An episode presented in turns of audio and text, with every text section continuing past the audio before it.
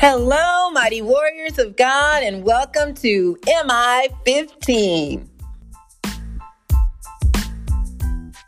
Today is Thursday, June 22nd, 2023, and this is day 1919 of our journey together. Thank you so, so much for tuning into our podcast. My name is Jackie, and welcome, welcome, welcome to you. So let's go ahead and get started. Father, we glorify you and praise you above all others. You are the creator of every single thing.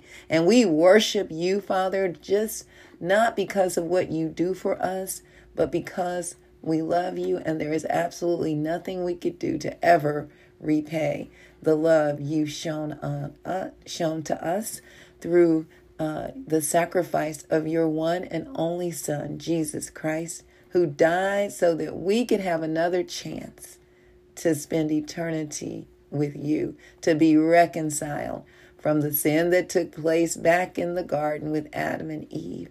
And Lord, we thank you so much for allowing us the opportunity to serve you and to do your will. I thank you for comforting the brokenhearted and healing the sick and blessing those who may be in financial need. I ask, Father, that you will speak today, that it be all about you and not about me. In Jesus' name, amen. Glory to God, everybody. Thank you again for tuning in. Today's message is You too are worthy. Yep. we talked about this last night in our Bible study. We which we call Life Talk. It was awesome. We had a good time and a lot came out. So uh, we're going to go over that today. We're coming out of Second Kings chapter 4, verses 1 through 7. Another one of my favorites that I've sh- shared with you many times, but it's interesting how God will allow me or any of anybody that teaches uh, the same uh, passage, but with a whole different meaning to it, a whole uh, different perspective. So we're talking about the widow woman and the oil, and we're coming out of Second Kings chapter 4, verses 1 through 7. 2 Kings 4, 1 through 7.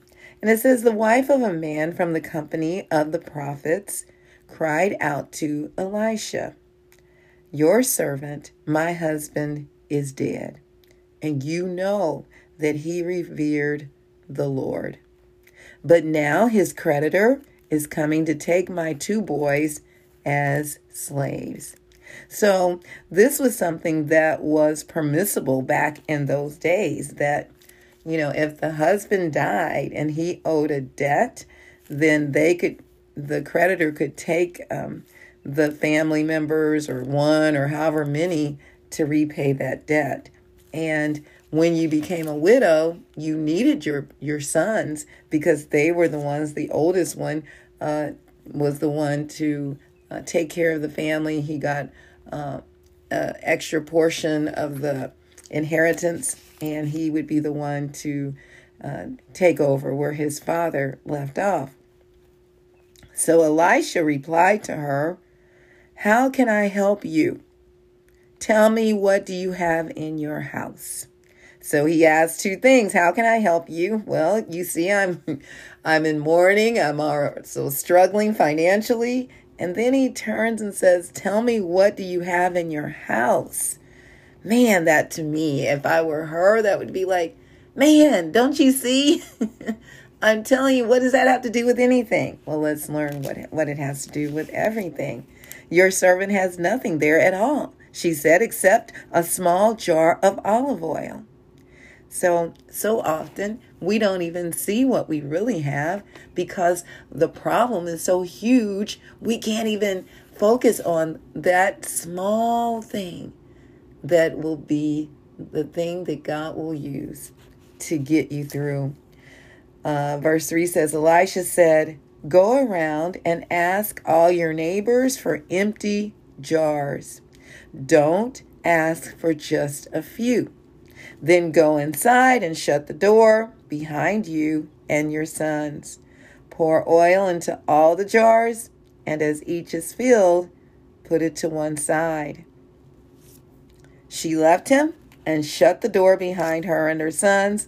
They brought the jars to her, and she kept pouring.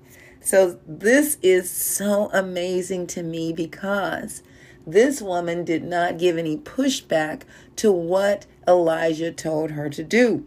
She could have said, I don't think you understood.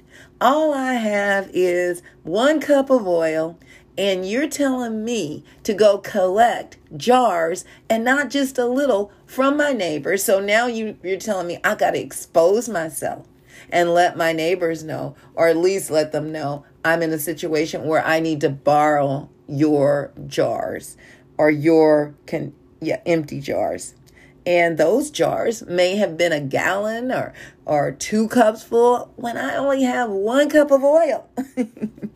And you know what she did? You see what she did? She did every single thing he told her, and she shut the door. We got to shut the world out so often because, listen, they're to say, Girl, you, cra- dude, bro, are you crazy? You see what you got? You don't have much. That's not to work. You need to use that time and energy on something else. You got to shut the world out and do what God said to do. And you notice this woman had faith because she never questioned. Uh, in looking at it from the physical, you would think that's not enough, but she did not do that.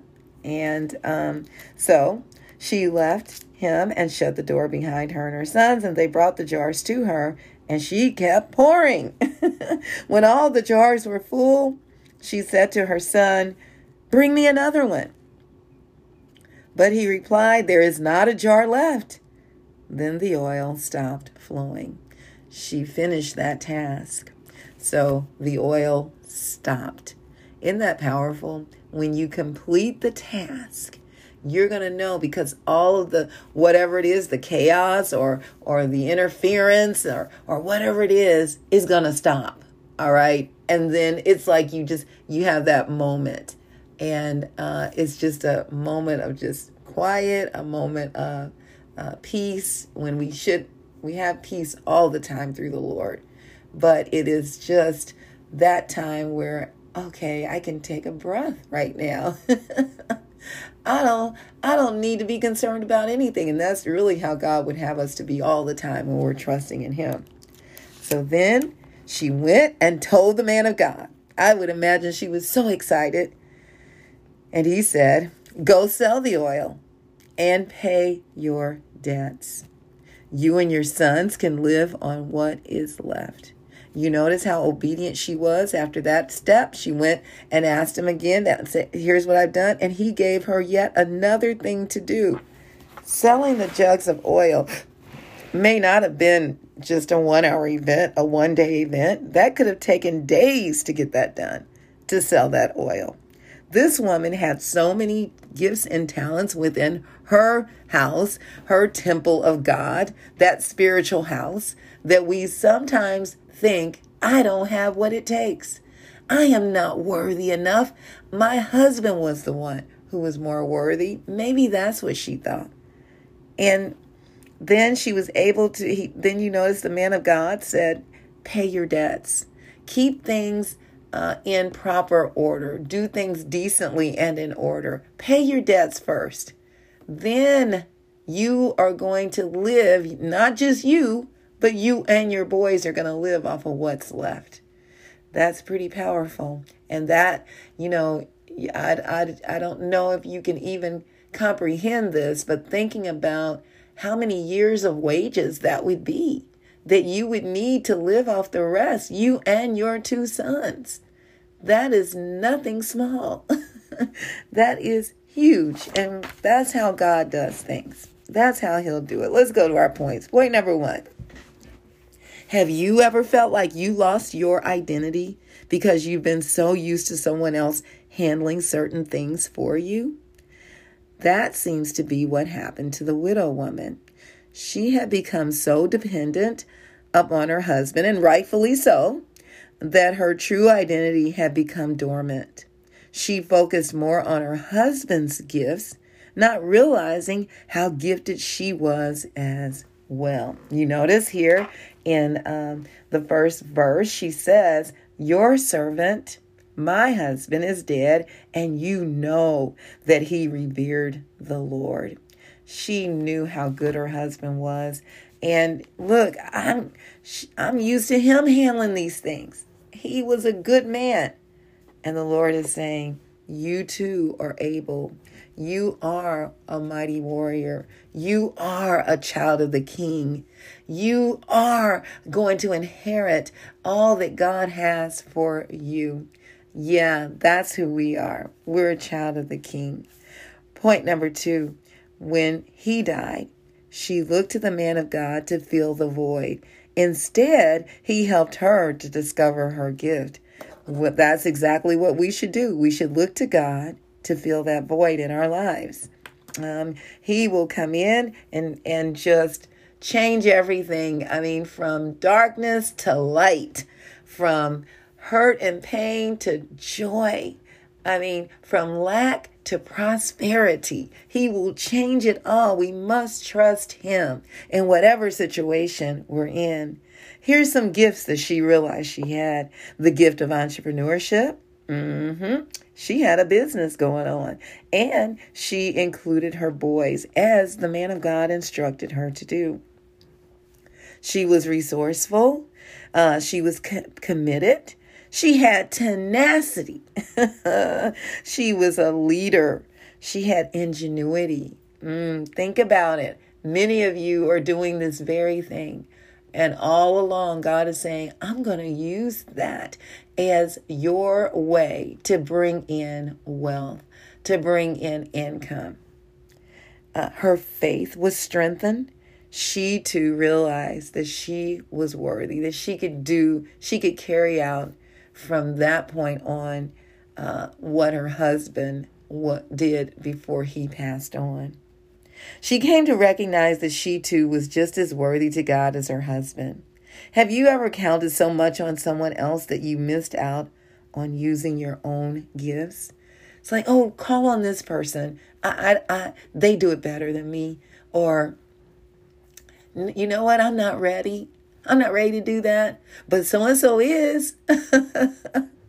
you know, we had uh, yesterday working with the kiddos we uh, mr uh, anthony butler comes in on wednesdays and teaches leadership skills to the kiddos and we had a fun time yesterday he did like a uh, had the kids use their creative skills, communication skills, and and actually so many uh, collaboration, all the above, to create a talk show.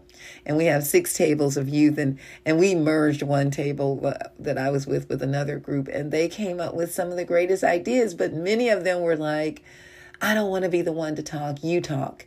Or I don't want to be, I want to be behind the scenes, you be up front. And so encouraging them and letting them know. Eh, and, and he even said, every one of you need to have a role.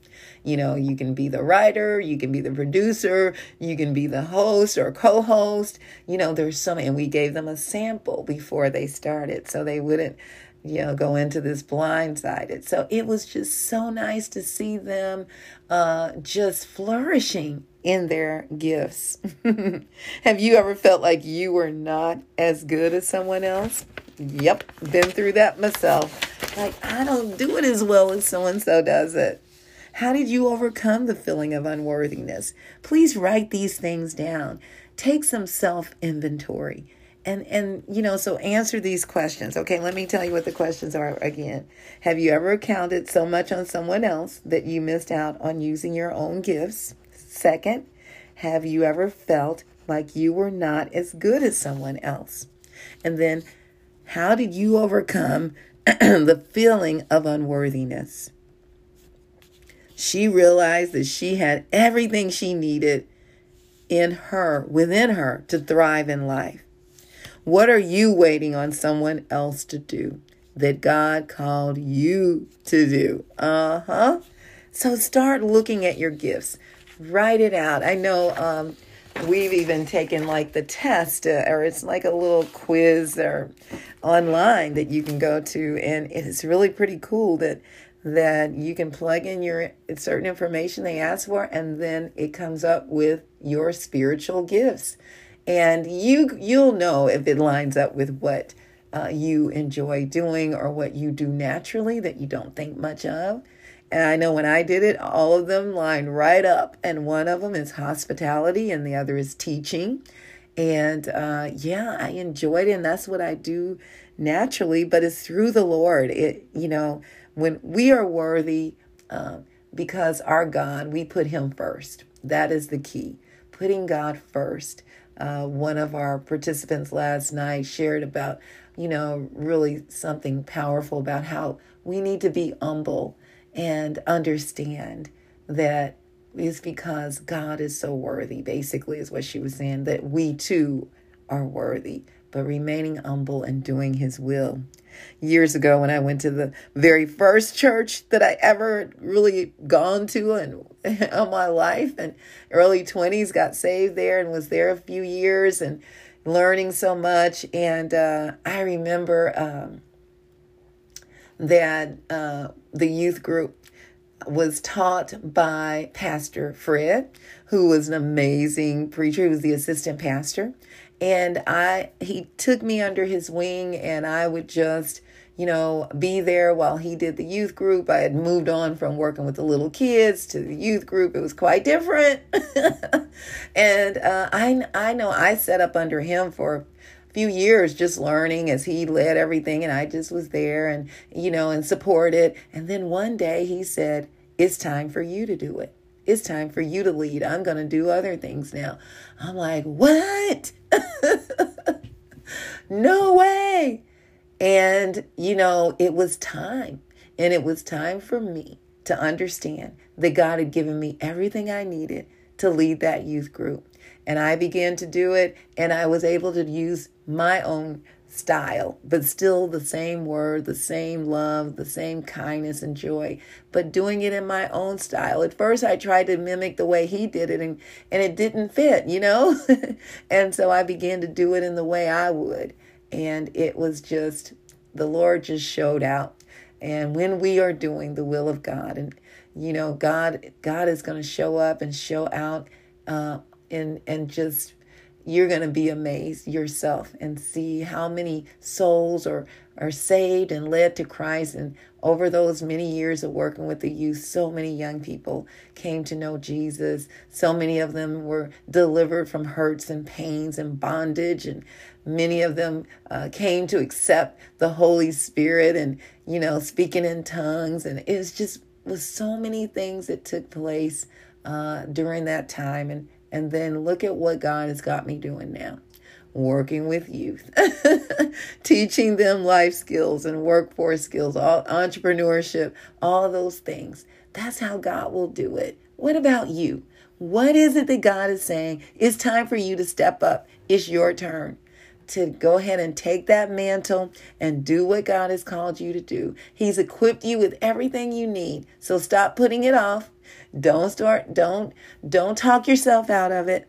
Don't go to everybody, Tom, Dick, and Harry, and ask them what you what they think.